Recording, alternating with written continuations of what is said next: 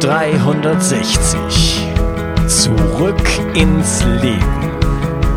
Komm mit mir auf eine Reise. Eine Reise zu mehr Energie und fantastischer Gesundheit. Ich möchte dir das Wissen und den Mut vermitteln, den ich gebraucht hätte, als ich ganz unten war. Dabei will ich dir helfen, wieder richtig in deine Energie zu kommen. Zurück ins Leben. Hallo ihr Lieben und herzlich willkommen zu Bio 360 Zurück ins Leben. Chronische Krankheiten explodieren in den Industrienationen und die Folgen von ALS, Alzheimer und Co möchte man seinen ärgsten Feinden nicht wünschen. Woher dieser enorme Anstieg kommt und wie man sich und seine Familie vor einem solchen Schicksal schützen kann, erfährst du in dieser Episode. Mein heutiger Gast ist promovierter Arzt, Umweltmediziner und mehrfacher Buchautor. Er zählt zur Spitze der führenden Experten in Deutschland, wenn es um die Behandlung chronischer Krankheiten geht. Er ist Chefarzt der Paracelsus Klinik in der Schweiz und ist als Dozent und Sprecher international tätig. Begrüße mit mir Dr. Joachim Mutter. Hallo Joachim. Ja, hallo. Guten Morgen. Hey, super, dass das geklappt hat. Es hat ein bisschen gedauert, bis wir uns gefunden haben, aber ich bin super glücklich, dass du heute da bist. Okay, vielen Dank. Du bist ein äh, großer Held von mir, ganz ehrlich gesagt, wenn ich das mal so vorwegschieben darf. Und ich habe dich schon lange verfolgt. Und äh, ja, deswegen ist es für mich eine Ehre und ich bin sehr glücklich, äh, dass wir heute uns über dieses Thema unterhalten können. Okay, äh, noch zur Berichtigung, ich bin jetzt nicht Chefarzt von dieser Paracelsus-Klinik, ich bin nur Leiter der umweltmedizinischen Abteilung. Oh, dann habe ich ähm, mich verlesen. Nur damit äh, irgendwelche Kritiker, die dann hinterher da i-Tüpfelchen angucken, äh, da nicht drauf rumhacken können. Okay, alles klar. Das habe ich äh, anders gelesen. Ist egal. Macht nichts. so, äh, lass uns gleich einsteigen. Wir reden über chronische Krankheiten. Und ähm, was sind denn überhaupt chronische Krankheiten? Was ist der Unterschied zu akuten Krankheiten? Wie hat sich das so entwickelt über die letzten Jahrzehnte? Warum ist das jetzt heutzutage überhaupt ein Thema? Naja, die chronischen Krankheiten kann man sagen, sind alle sogenannten Zivilisationskrankheiten. Die entstehen, die gibt's, äh, die gab's in Naturvölkern eigentlich nie und im Wildtierreich gab's die auch nie, also chronische Krankheiten. Ähm, dort gibt's akute Krankheiten, das heißt akute Infektionskrankheiten, wie jetzt zum Beispiel äh, Cholera oder, oder Wundinfektionen, die dann eben zur Sepsis und so weiter führen. Das sind akute Krankheiten oder wenn man halt vom Baum runterfliegt als Affe, äh, dann bricht man sich halt die Haxen. Und das sind halt akute Krankheiten und die gab's da halt eben auch. Oder wenn man, wenn sich die Affen gegenseitig die Köpfe eingeschlagen hat, hat man natürlich gewisse Kriegswunden.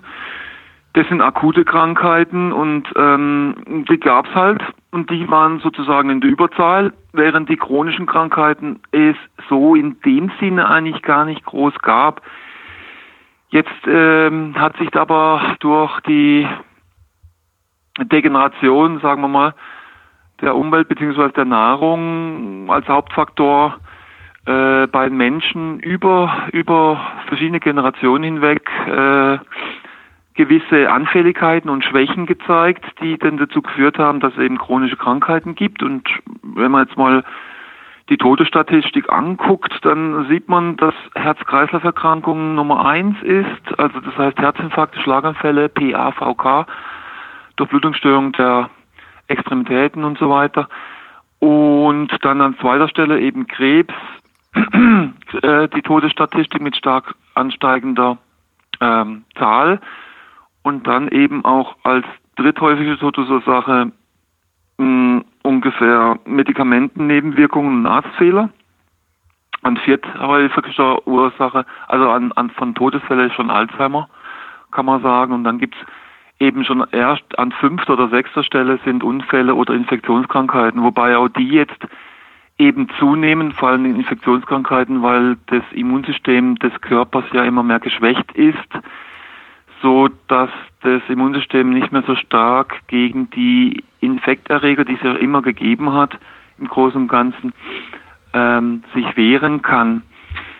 Und äh, dann kommt natürlich das Diabetes, Übergewicht, metabolisches Syndrom, Autoimmunerkrankungen, also Stichwort Hashimoto, was als häufigste Autoimmunerkrankung gilt, aber auch Polyarthritis, was früher die häufigste Autoimmunerkrankung war, also Gelenkdegeneration, äh, also nicht Degeneration, sondern sogar Arthritis.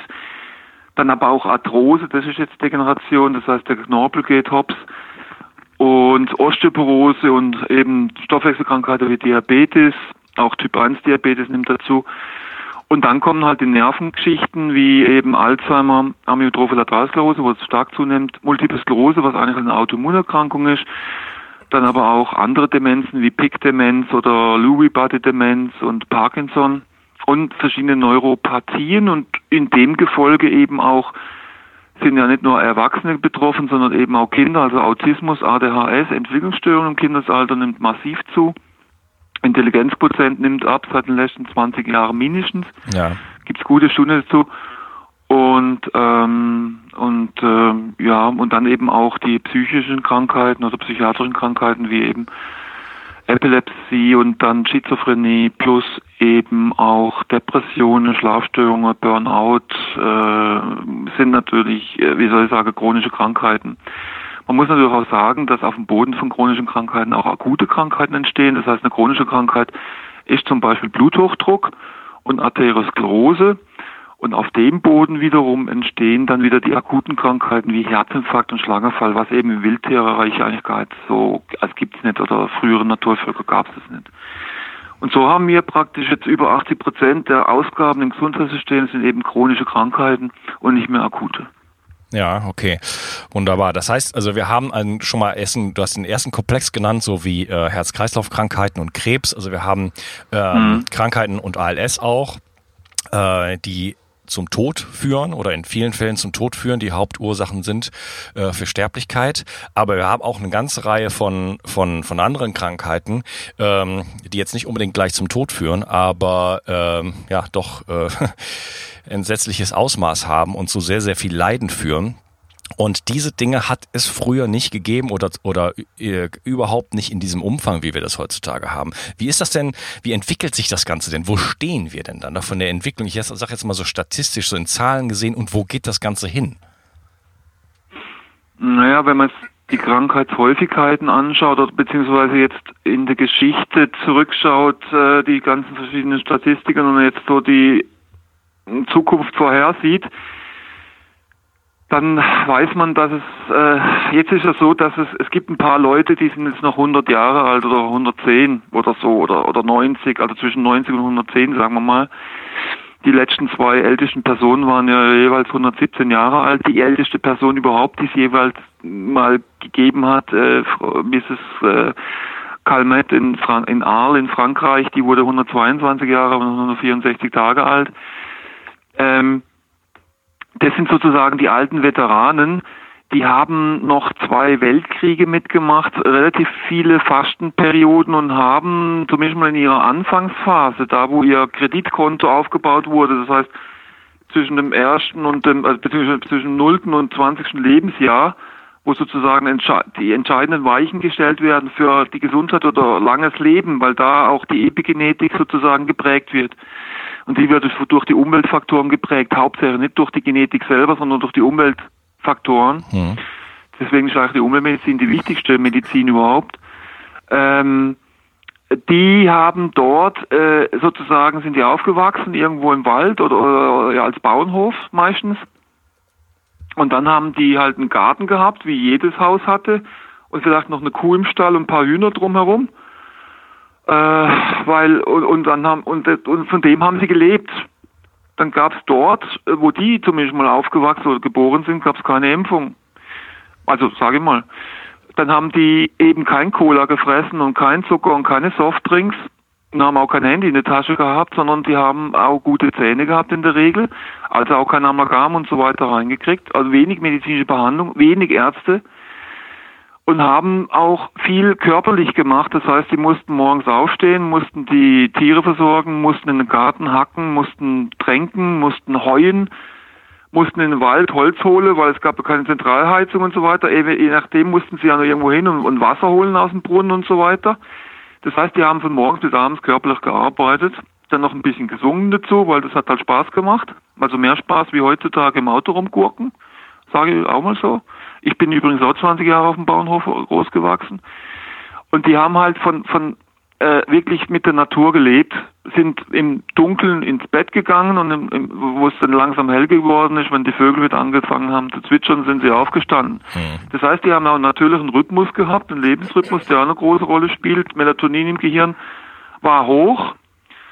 Und so sind die aufgewachsen. Dann kamen eben diese Weltkriegszeiten, wo Nahrung sehr knapp war. Da war so mit Schokolade sowas nix und auch keine exotisches Zeug, sondern da haben die wirklich äh, auch Hungerphasen, also gleich Fastenperioden gehabt, was man heutzutage teuer erkaufen muss, haben die sozusagen unfreiwillig gehabt. Ja, ja gehen Sie mal in die Buchholger Klinik nach, nach Überling oder Meersburg, ne?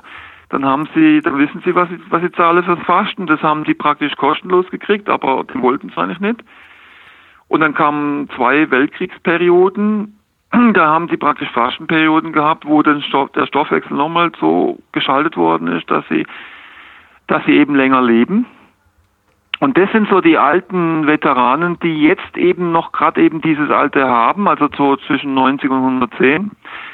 Und die haben im Endeffekt auch dazu geführt, dass die durchschnittliche Lebenserwartung ja über die Jahre hochgegangen ist. Äh, wir wissen allerdings seit zwei, drei Jahren, dass das sich jetzt umkehrt. Das heißt, die durchschnittliche Lebenserwartung geht rückwärts. Gerade in den USA gibt es da die, die gab es die ersten Zahlen vor drei Jahren. Das heißt, die durchschnittliche Lebenserwartung geht runter. Äh, es wird erwartet, wenn die Babyboomer äh, sozusagen in dieses Alter kommen, aber das werden sie nicht mehr. Das ist so die so Ende 50er, Anfang 60er Jahre. Ähm, äh, die die haben das Problem, dass die halt damals eben gerade gab's, äh, hat's geheißen, ja, die Mutter darf nicht mehr stillen, ne? Äh, die Babynahrung da von Milupa und so weiter war besser oder ist besser. Da haben die Milchpulver mit Zucker gekriegt, die Babys. Schon böse Sachen, also epigenetisch wurden da programmiert. Ähm, Immunschutz Schutz war nicht mehr da und so weiter. Und dann haben die natürlich Amalgam in die Zähne reingekriegt, äh, weil die Zähne verfault sind, also Kariesepidemie. Und Quecksilbervergiftet, Impfungenrate ging hoch, dann wurde die Atomtests gemacht, da weiß man ganz genau, dass in den 60er Jahren zum Beispiel weltweit die weißen Blutkörperchen auf einen Schlag runtergegangen sind. Man musste die Normwerte nach unten anpassen. Also es war früher, der Normwert war irgendwo bei 15.000, oder? Jetzt ist er so bei 4.000, also das ist deutlich runtergegangen und das war direkt, also ziemlich auf einen Schlag so um die, um die 60er Jahre herum. Ja. Wahrscheinlich Joachim, im Gefolge. Ja, und jetzt ist halt so, dass eben die, die Basis ist schlechter, das heißt, die durchschnittliche Lebenserwartung wird halt runtergehen. Ja, du sprichst und, jetzt schon sehr viele Ursachen an. Ähm, was mich mal interessieren würde, weil es gibt immer so dieses Argument, ähm, also wenn man äh, chronische Krankheiten heutzutage betrachtet, man sieht, dass sehr viele Menschen ähm, ja, nicht unbedingt äh, auf eine schöne Art sterben heutzutage, um das mal gelinde auszudrücken. Und ähm, wie sah das denn früher aus? Das Argument, was ich oft höre, ist, na ja, wir werden ja heutzutage älter und deswegen äh, werden wir dann krank. Äh, trifft das zu deiner Meinung nach? Nee, das tut, also das ist ja bewiesen, dass das nicht stimmt. Das ist so, die durchschnittliche Lebenserwartung wird ja schon höher, also wurde höher, aber ich habe ja gerade gesagt, es geht jetzt runter, weil die, diese alte Supergeneration, die stirbt ja aus jetzt, also die sterben halt definitiv und äh, die, die Leute, die jetzt sozusagen irgendwann mal alt werden, die werden nicht mehr so alt. Aus den Gründen, die ich jetzt gerade gesagt habe. Mhm. Und die durchschnittliche Lebenserwartung wird ja auch noch gezählt durch die, da kommt ja die Säuglingssterblichkeit noch dazu. Das heißt, da wird praktisch einer, der 90 ist und zwei wissen Sie, im Mittelalter, da, da sind drei äh, Säuglinge im ersten Lebensjahr gestorben wegen Verhungerung oder wegen Infektionskrankheiten oder so und einer ist 90 geworden. Das ja. heißt, wenn Sie dann die durchschnittliche Lebenserwartung machen, sind drei plus 90 sind 93 geteilt durch vier, weil es sind eben vier Personen, die gestorben sind, oder na, sagen wir mal, sind zwei Säuglinge, das heißt durch drei, dann haben sie, sind sie beim, beim durchschnittlichen Lebensalter von um die 30 und das war es halt dann. Und dann heißt ja, sie sind früher nur 30 Jahre alt geworden. Stimmt aber nicht. Ich meine, wenn sie da damals zehn Jahre oder so überlebt haben, dann ist die Chance, dass sie 70, 80, 90 geworden sind, war schon viel höher. Äh, wenn sie nicht gerade im Krieg erschlagen worden sind oder durch die Pest äh, niedergemacht worden sind oder durch Kriege und äh, durch, durch Hunger. Während heute natürlich die Säugesterblichkeit massiv runtergegangen ist gegenüber dem Mittelalter und deswegen halt die durchschnittliche Lebensweise hochgegangen ist.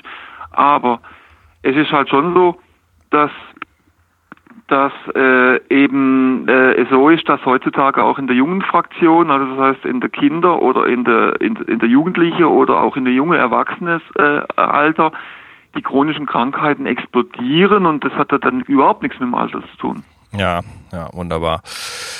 Ähm, wenn ich jetzt eine chronische Krankheit habe und mich der Schulmedizin anvertraue, ähm, welche Antworten hat die Schulmedizin auf diese ganzen neuen Krankheiten? Ist das überhaupt Teil des Lehrplans? Ähm, ähm, Gibt es da bereits erfolgreiche Strategien oder wie ist da so dein Eindruck? Ja, man muss schon sagen, die Schulmedizin hat schon viel Gutes. Also sagen wir so, im Akutbereich sind sie absolut spitze, sonst würde ja das Lebensdauer viel niedriger sein insgesamt oder andersrum gesagt, wenn wir jetzt die medizinischen Verhältnisse hätten wie im Mittelalter, würden sofort auf einen Schlag Millionen von Leuten sterben, ganz einfach.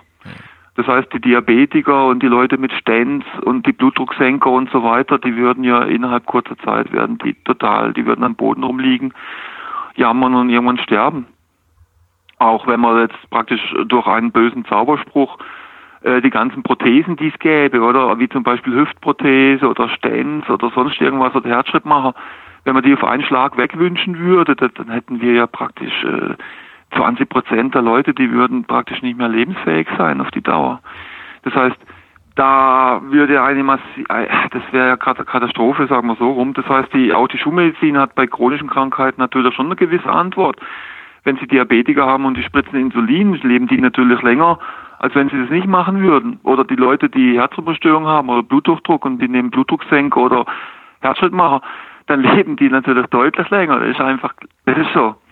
Oder auch verschiedene Krebs, also es gibt manche Krebsarten, die durch die Schulmedizin einfach definitiv länger leben wie früher, wie manche Leukämiearten oder, oder nehmen Sie Seminom, also äh, ein Tumor des Hodens und, und so. Also das, da, da gibt schon einiges, was, was wirklich gut von der Schulmedizin ist.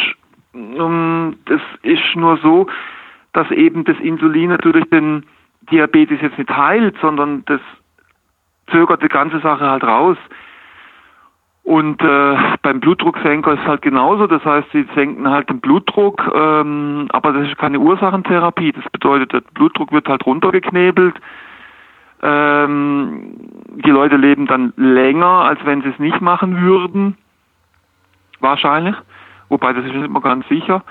Und ähm, aber aber wenn sie den Blutdrucksenker halt jetzt weglassen, dann, dann kommt es wieder, meistens sogar noch schlimmer. Oder wenn sie depressiv sind und sie nehmen Antidepressiva, kann sein, dass es ihnen besser geht. Wobei die Effekte relativ schwach sind, äh, wenn man gegenüber Placebo die Studie anguckt. Aber trotzdem, sie, sie sind halt ein bisschen besser drauf. Sie peitschen sich sozusagen an, ihren, ihren lahmen Gaul im Hirn. Also sind sie besser drauf. Aber ähm, wenn sie den halt weglassen, dann geht es ihnen meistens umso schlechter. Das heißt, die Ursache, die, die Krankheit geht dann nicht weg, also das sind sogenannte symptomatische Therapien, die sind äh, in manchen Sachen schon ganz gut und die kann man natürlich auch meiner Meinung nach vorübergehend eben geben, um die Leute bei Laune zu halten. Aber ich finde halt, dass man äh, im Hintergrund eigentlich die Ursachentherapie machen muss, das heißt die Ursache wegnehmen, damit auch dann, dass sie irgendwann diese Blutdrucksenker und die Antidiabetika und die Antidepressiva und, und die Anti, also die Immunsuppressiva bei Autoimmunerkrankungen, die auch explodieren, weglassen können. Das heißt, dass der Körper sich sozusagen selber heilt. Das ist allerdings nicht gewünscht, weil durch diese symptomatische Therapie ein großer, ein großer Industriezweig, einer der größten der Welt, halt ein Wahnsinns Geld macht. Das ist sozusagen deren ihre Strategie. Das bedeutet, wenn Sie als Pharmachef, äh, Sie haben keine Lust, dass die Welt gesund ist. Weil sie brauchen dann keine Medikamente mehr. Ja, das ist klar. Also ich darf meine Krankheit äh, behalten, aber ich darf auch meine Symptome reduzieren. Du hast jetzt so ein paar erfolgreiche äh, Krankheiten genannt, also wo ich mit äh, äh, mit verschiedenen äh, Medikamenten meine Symptome unterdrücken kann. Wie sieht's denn bei Sachen wie ALS aus, Autismus, äh, Borreliose, ähm, MS und so weiter und so fort? Gibt's äh, gibt's da auch erfolgreiche Strategien oder äh, ja, was ist da das? Du meinst jetzt, äh, du meinst jetzt schulmedizinisch oder? Genau, schulmedizinisch. Was sind die Antworten so. der Schulmedizin auf diese, auf diese? Also wenn wenn man jetzt halt, äh, sag mal so rum, äh, bei mir war es halt so, als ich an der Universitätsklinik war, kamen dummerweise die schwerst, Patienten mit der schwersten Krankheit der Welt. Und zwar der unheilbarste und die schwerste beeinflussende Krankheit der Welt. Und das ist Amyotrophe Lateralsklerose, also ALS. Viele wissen wahrscheinlich nicht, was es ist, aber bald werden sie es wissen, weil das nimmt zu.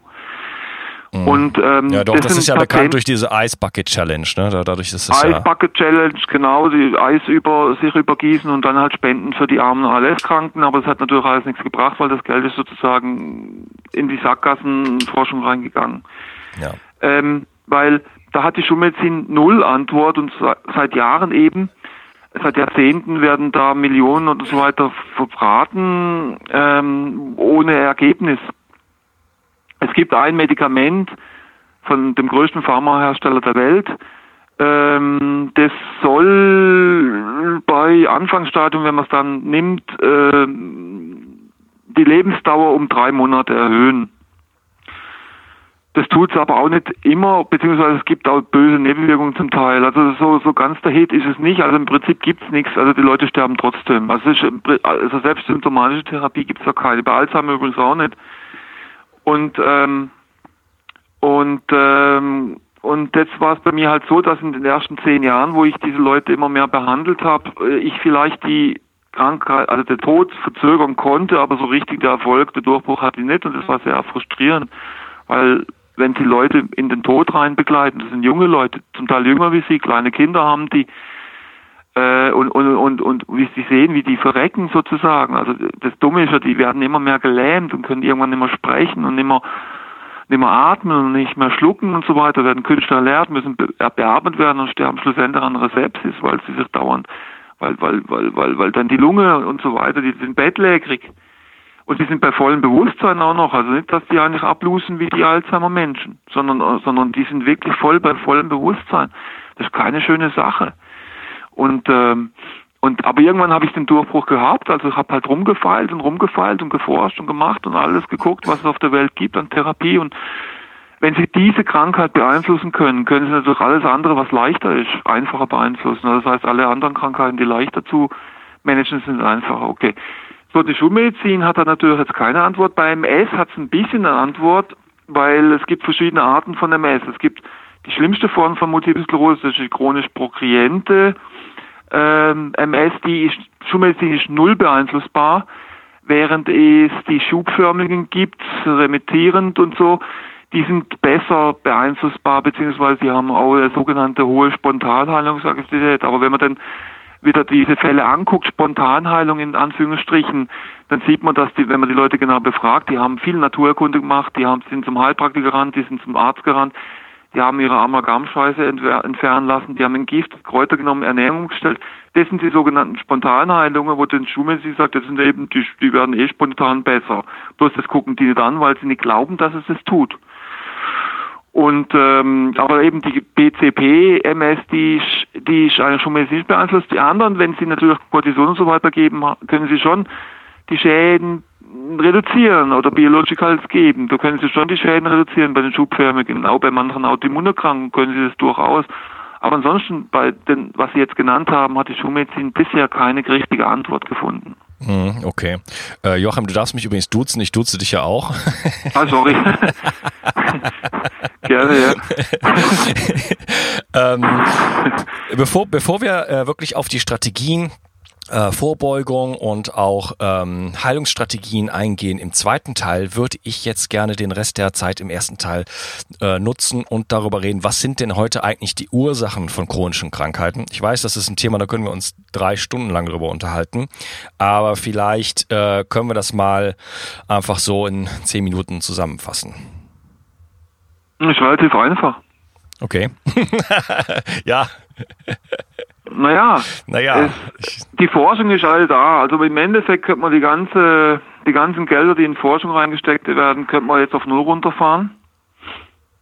Weil man muss einfach nur das zusammenfassen, was in den letzten 100 Jahren gesehen, erfahren, medizinisch erforscht und so weiter, auch im Tier- und Zellversuch gemacht worden sind und Beobachtung von Populationen. Bedeutet, mm, es ist so, dass seit dem Zweiten Weltkrieg, sagen wir mal, durch gewisse Einflüsse der Industrie gewisse neue Substanzen entwickelt worden sind, also sprich Chemie, die es vorher nicht gegeben hat. Also Tausende, Hunderttausende, fast Millionen neue Stoffe, wenn man es noch bedenkt, dass die dann, wenn die in die Umwelt freigelassen wurden, durch verschiedene Mikroorganismen oder durch physikalische Einflüsse, zum Teil noch zu neuen Substanzen abgebaut werden, die wiederum ihre Effekte haben. Ich, ich, ich nenne jetzt nicht, es muss nicht nur Medikamente sein, ich sage auch Kunststoffe und, und alles mögliche andere.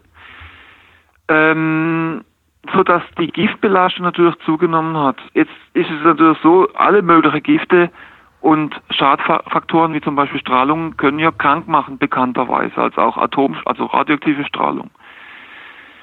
Und jetzt muss man halt sehen, was ist ganz oben sozusagen Goldmedaille, Silbermedaille, Bronzemedaille und was ja. ist ganz unten. Das heißt, man muss eine Priorisierung machen, weil sonst wird man verrückt.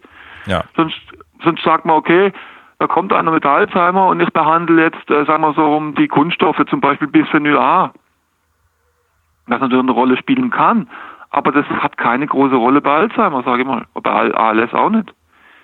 Obwohl jetzt vielleicht manche sagen, ja doch, das spielt doch eine große Rolle, Bisphenol A ist überall in Kunststoffe drin, Plastikflaschen und so weiter. Ja, ist es drin, aber es ist nicht so giftig oder oder andere sagen, ja, es ist jetzt, ja, weil es jetzt halt auch wieder in der Presse ist oder der Mensch ist immer so ein Gewohnheitstier, immer alles, was in der Presse ist, das ist gerade aktuell und alles, was vor einem Jahr war, das haben sie alle vergessen. Es ist halt Glyphosat in der Presse. Glyphosat schon mal gehört? Ja, natürlich. Das ist das Zeug von Monsanto, was aber Monsanto gibt's ja nicht mehr, weil negativer Name, also das heißt, das ist noch Bayer oder so. äh, Glyphosat wird, äh, Millionen von Tonnen werden pro Jahr verspritzt auf der Welt, macht Unkraut kaputt und macht auch alles mögliche andere kaputt und das, deswegen wird er genommen. Ja, Mikrobiom des Bodens. Ja, das macht ziemlich viel kaputt. Ähm, auch den Menschen schlussendlich, weil da gibt es ja tausend Versuche auch dazu. Ähm, jetzt weiß man aber, das Glyphosat selber ist gar nicht giftig. Also ist ja nur Glycin, also eine natürliche Aminosäure, die im Körper übrigens in Kollagengewebe, Knochengewebe und so weiter, Bindegewebe zu 70 Prozent sozusagen die dominante Aminosäure ist. Und dieses Glycin ist einfach ein Phosphat oder, oder Phosphate angehängt. Also deswegen heißt er Glyphosat. Nichts anderes. Das tut den Schickimicki-Weg, also Schickimate-Weg in, in Pflanzenzelle sozusagen aussetzen. Aber wenn Sie jetzt das Glyphosat alleine nehmen, die Einzelsubstanz, und sie schmeißen das auf die Pflanzen drauf, macht es der Pflanze fast nichts. Sie schmeißen es auf die Zelle drauf, macht der Pflanze fast nichts. Geben es den Ratten in einen Fütterungsversuch, macht den Ratten fast nichts. Und dann sagen die Behörden, und zwar zu Recht, ja liebe Leute, das Glyphosat, wir haben es getestet, es ist nicht sehr toxisch, deswegen lassen wir es zu. Dann kommt natürlich Greenpeace und so weiter und sagt, ihr Schweine, ihr Idioten, ihr Arschlöcher, ihr werdet halt wieder äh, industrieabhängig und so weiter. Blut haben sind sie natürlich auch. Ähm, schaut mal, das Zeug ist doch saugiftig. Schaut doch mal in Argentinien, die, die, die Leute, wo da leben und, und spritzen und so, die Sojafelder, die Goin-Sojafelder, die sind da alle missgebildet und mit 30 sind sie tot und, und, und Depressionen, Suizid und was weiß ich alles. Und und wenn man da Zellversuche macht und so, die, die haut ja um und die Ratten sterben früher, wenn man denen das gibt. Jetzt ist ja noch so, die haben die fertige Lösung getestet.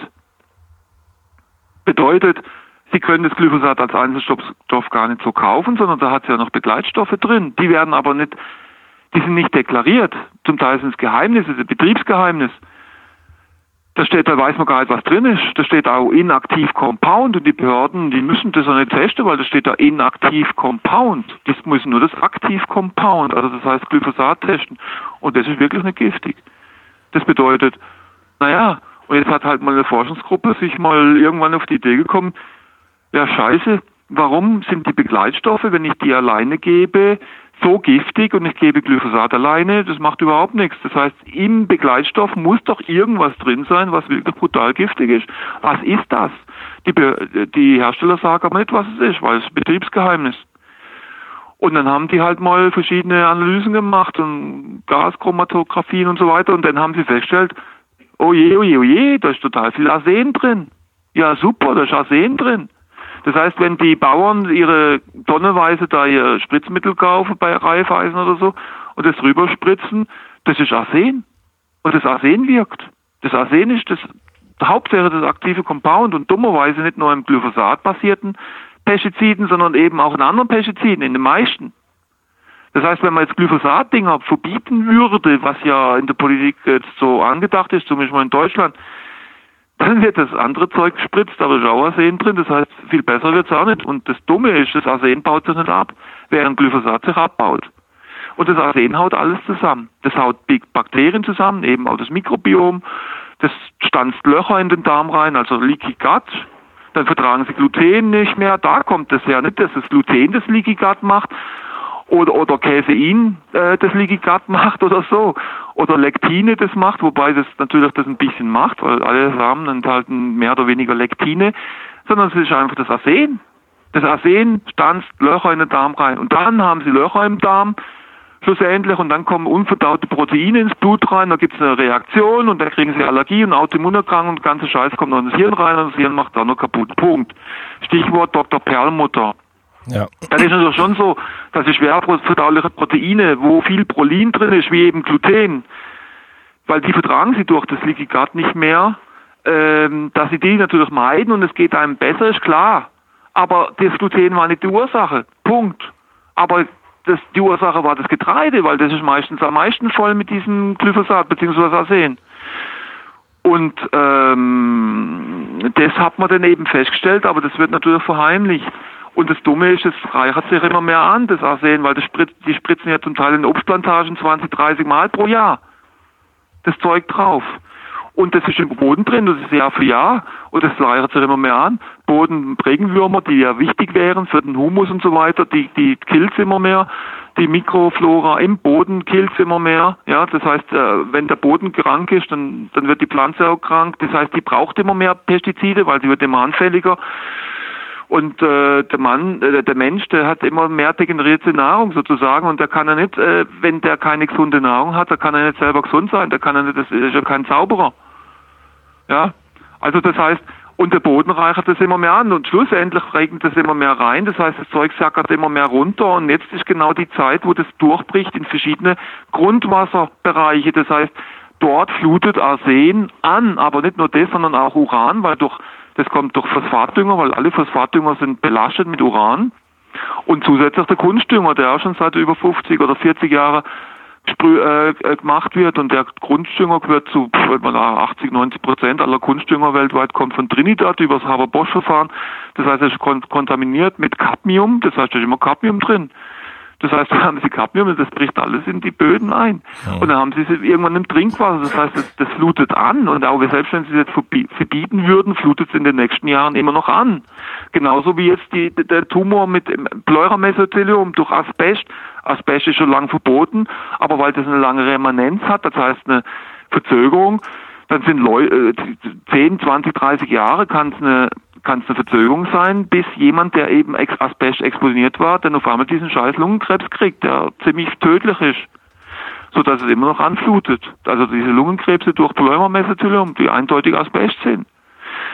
Und das ist halt jetzt das Problem. Das ist ein Riesenproblem. Aber natürlich muss man, wenn man raus will aus der Spirale, sofort den Scheiß verbieten.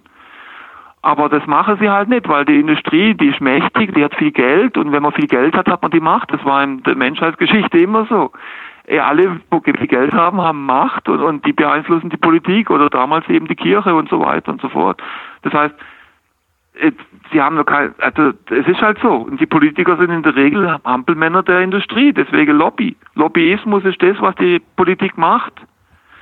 Und das ist eine große Sache. Also da da hat man echt ein Problem. Also wir können jetzt sozusagen priorisieren. Das heißt, äh, so die Hauptkrankmacher sind heutzutage, habe ich schon gesagt, Arsen durch Spritzmittel, aber auch durch andere Sachen. Also eine Meere nimmt es auch immer mehr zu, durch Verklappung und so weiter. Arsen hat man ja auch in verschiedene andere Sachen eingesetzt. Übrigens Pestizide früher vor 50, 60 Jahren in Weinbergen und so, das war Arsen. Das war Arsen, da hat man einfach Arsen gespritzt. Deswegen die Leute, die im Kaiserstuhl zum Beispiel oder Mosel waren, die haben da alle Krebs gekriegt. Also nicht alle, aber wenn sie vor mit, an, mit neurologischen Krankheiten verreckt sind die haben sich ja nicht mehr geschützt, die haben Hautkrebs gekriegt ohne Ende und Psoriasis und weiß der Geier was.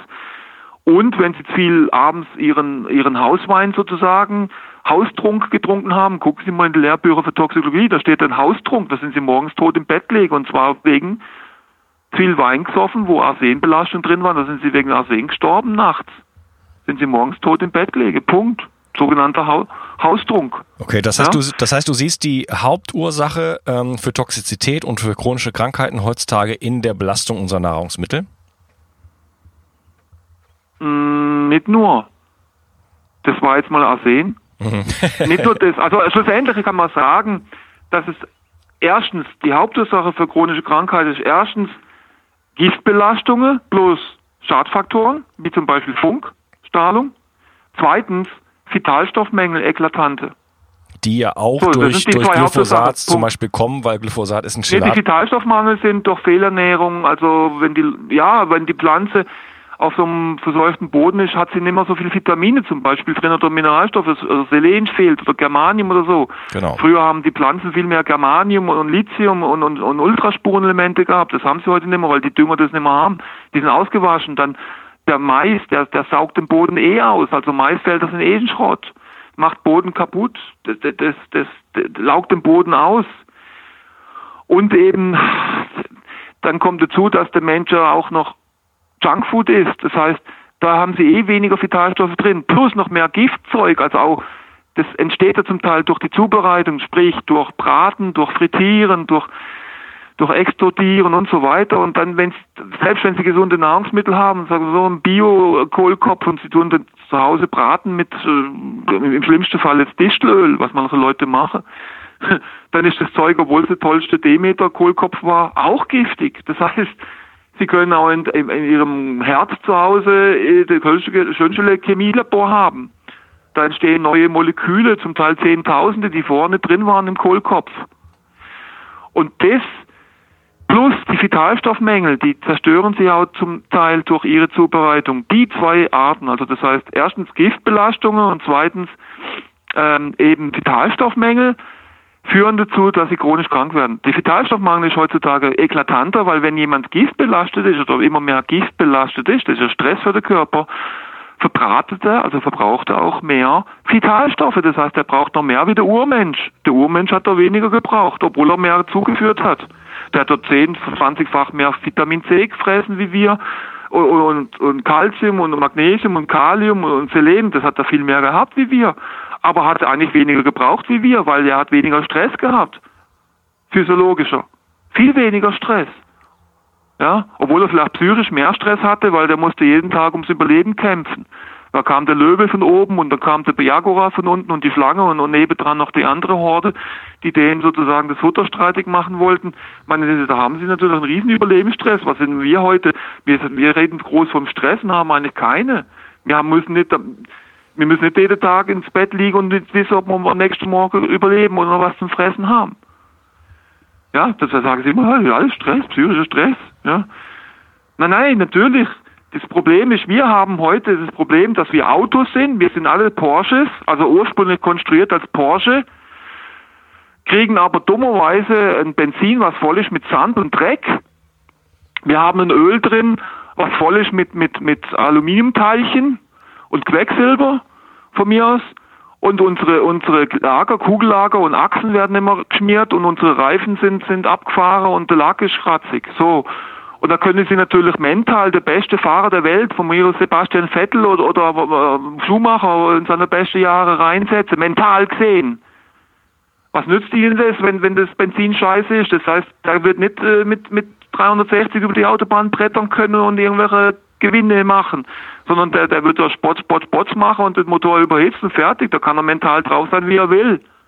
Ja, okay. Du, äh, also wir wir haben es mit und dann kommt die Schulmedizin, da kommt die Schulmedizin, was macht die? Die reißt sozusagen die Warnlampe aus. Also wenn der Motor ja. überhitzt, dann ist die Überhitzungslampe, zack, bumm, sie wird rausgerissen. Das heißt, Symptom ist weg. Oder, oder die kommt mit besserem Kühlmittel sozusagen, aber die tut nicht die Ursache wegmachen. Das heißt, die macht tolles Kühlmittel rein und sagt, ah, oh, wir kühlen jetzt den Motor mit bestem Kühlmittel, besseres Kühlmittel wie vorher. Und dann haben wir die Überhitzung, können wir runterfahren, aber das Benzin ist immer, immer noch Sand drin und zerstört den Motor so langsam.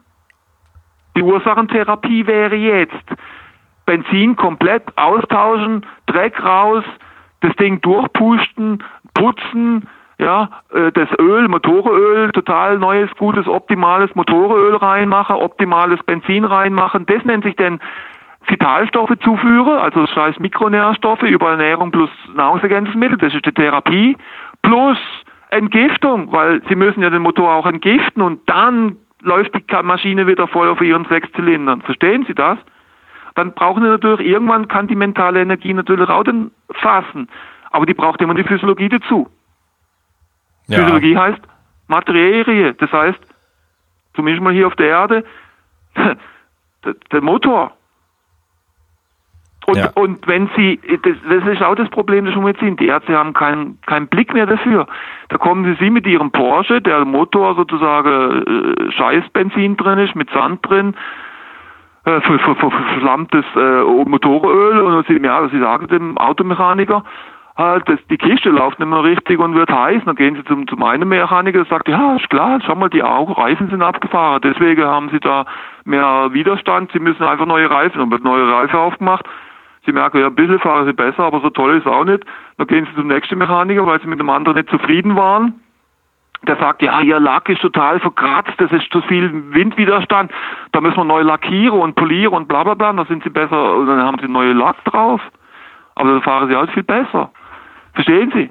Das ist alles rum Sackgasse-Medizin. Und das ist aber nicht nur bei der Schulmedizin so, muss ich ganz klar sagen. Das ist auch in der Alternativmedizin, sage ich Ihnen, 90 Prozent der Alternativmedizin ist auch Schrott. Mhm. Also das heißt zumindest mal, das habe ich halt gesehen, das musste ich aber auch lange Jahre und Jahrzehnte lernen.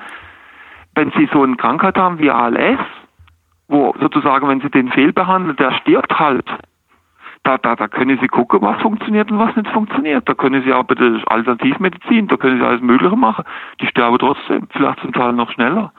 Und übrigens, die, die Gifte, die kommen jetzt nicht nur über die Nahrung oder Luft, und die Strahlung, eben Funkstrahlung, die ja auch massiv zugenommen hat, die auch noch dummerweise in eine böse Interaktion eingeht mhm. mit dem Quecksilber und mit dem Arsen, was in, in unseren Hirnen und Zellen drin steckt, ja. weil die wirken wie eine kleine Antenne.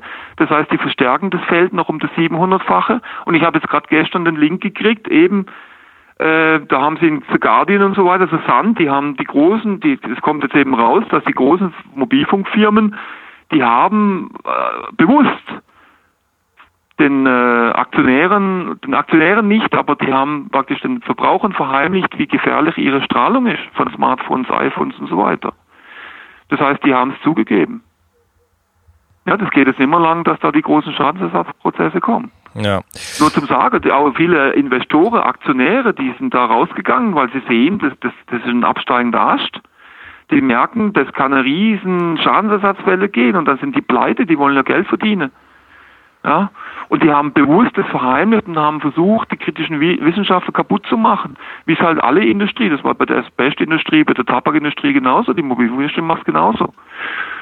Da sind wir alle Gehirn gewaschen, weil die Medien sind in der Hand von der großen Industriekonzerne. Das ist Goebbels ist noch ein Kindergarten dagegen gewesen. Wir sind 80 Jahre später.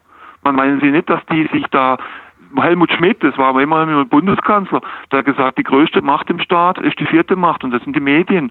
Was meinen Sie, die sind doch nicht blöd und dass sie sozusagen die größte Macht im Staat einfach so sich selbst überlassen die muss sozusagen kontrolliert werden, sodass das darüber kommt und die Leute so beeinflusst werden, dass es in den Interessen dieser Leute, die eben, äh, die, die, die, die eben dort die Macht haben, sagen wir mal, dass es denen halt gut geht.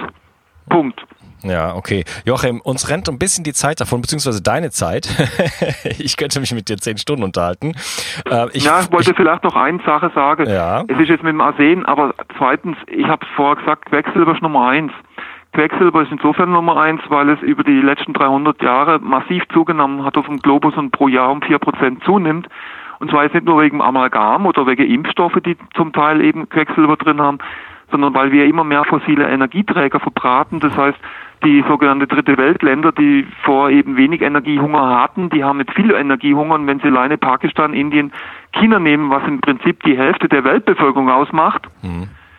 Ja, die verheizen natürlich Kohle und Braunkohle und Öl wie die Sau und da kommt jedes Mal oben Quecksilber raus. Und das Dumme ist, es bleibt nicht dort, wo es verheizt worden ist, sondern Quecksilber hat im Gegensatz zu Blei, Cadmium, Arsen und so weiter und Kunststoffe und andere Gifte äh, äh, verdampft es. Das ja. verdampft. Und das geht über den Globus, da gibt es einen globale, globale Quecksilberkreislauf. Das heißt, wenn in China Quecksilber frei wird, dann kommt es auch zu uns. Das heißt, es verteilt sich über den Globus und wir kriegen das auch. Das nimmt immer mehr zu. Und deswegen sind unsere Hirne und unsere Zellen immer mehr voll mit Quecksilber und das ist noch dreimal giftiger wie Arsen. Ja, also wir haben an der Ursache von chronischen Krankheiten, Krankheiten heutzutage Toxizität und zwar aus allen Richtungen. Und äh, kleiner Kommentar noch von mir. Ähm, es sind nicht nur die Einzelstoffe, die uns, die für uns extrem problematisch sind. Also du hast jetzt gerade Quecksilber angesprochen, äh, mhm. äh, was äh, gerade aus dem aus der fossilen ähm, Energiegewinnung auch kommt. Und wir tragen es im Mund noch, und da bist ja ein großer Experte auch drin. Aber mhm. äh, dieses Quecksilber bildet auch Synergien mit zum Beispiel anderen Dingen, wie zum Beispiel dem ähm, Arsen, aber auch zum Beispiel mit dem Aluminium, äh, was, mhm. was auch äh, sehr problematisch heutzutage wird. Um das mal so ein bisschen zu skizzieren, es gibt äh, einen Begriff, der ist, der heißt LD1, das ist eine Lethal Dosis äh, 1. Das heißt, man gibt Ratten so viel von einem Stoff, dass ein Prozent von den Ratten sterben. Ja, macht man das mit Quecksilber, sterben also ein Prozent. Macht man das mit einer LD1 von Aluminium, sterben ein Prozent der Ratten. Gibt man beides zusammen, sterben nicht zwei Prozent, sondern alle. Äh, das heißt, wir haben es mit Synergien zu tun und das sind ja nur zwei oder drei Stoffe, die ich gerade erwähnt habe. Da kommt das Glyphosat noch dazu. Das Glyphosat transportiert das Aluminium ins Gehirn und so weiter. Die, äh, der, der, der Mobilfunk äh, sorgt dafür, dass die Blut-Hirn-Schranke aufgeht und das ganze Zeugs in unser Gehirn reinkommt und so weiter. Das heißt, wir haben eine massive Flut an Stressoren und an Vergiftungen, äh, der wir heutzutage ausgesetzt sind. Und ja, wir haben jetzt so ein paar äh, Sachen genannt ich möchte heute nicht darauf eingehen, welche, welche, welche Beweise es dafür gibt. Ähm, da kann man sich informieren bei dir, da gibt es deine Bücher, da gibt es äh, YouTube-Videos und so weiter. Das führt jetzt äh, für uns heute zu weit. Aber ja, das wir haben also Toxizität an der Basis, Strahlung an der Basis, wir haben Ernährung, ähm, weil wir einfach äh, ja unsere Felder mit Gift überschütten äh, und dann natürlich noch die ganzen Lifestyle-Faktoren wie Bewegungsmangel, Licht, äh, falscher mhm. Rhythmus, äh, Stress und so weiter und so falscher Schlaf, nicht genügend Schlaf. ja, ähm, Joachim, ich möchte an dieser Stelle das Interview kurz unterteilen und dann werden wir uns im zweiten Teil wirklich darüber unterhalten, äh, wie kann ich vorbeugen und wie kann ich wieder gesund werden und gehen dann auch auf die Fragen äh, der Bio 360 Community ein. Ist das okay? Mhm. Gerne, ja. Alles klar. Danke, dass du heute dabei warst. Ciao. Ciao, ciao. Ich möchte dir etwas schenken. Und zwar habe ich dir einen Audiokurs aufgenommen, wo ich dich in sieben Schritten zu mehr Energie und fantastischer Gesundheit führe. Das Einzige, was du tun musst, ist unten in der Description auf den Link zu klicken, dich dort einzutragen und dann bekommst du von mir kostenfrei diesen Audiokurs nach Hause geliefert. Wenn du das Gefühl hast, dass ich heute deinen Tag ein bisschen schöner gemacht habe, dann möchte ich dich einladen, auch meinen Tag etwas zu verschönern und auf iTunes zu gehen und für mich dort eine 5-Sterne-Bewertung und eine Rezension zu hinterlassen. Da würde ich mich riesig freuen und ich wünsche dir einen wunderschönen Tag. Bis dann, dein Onkas. Ciao. Bio 360 Zurück ins Leben. Komm mit mir auf eine Reise. Eine Reise zu mehr Energie und fantastischer Gesundheit. Ich möchte dir das Wissen und den Mut vermitteln, den ich gebraucht hätte, als ich ganz unten war. Dabei will ich dir helfen, wieder richtig in deine Energie zu kommen. Zurück ins Leben.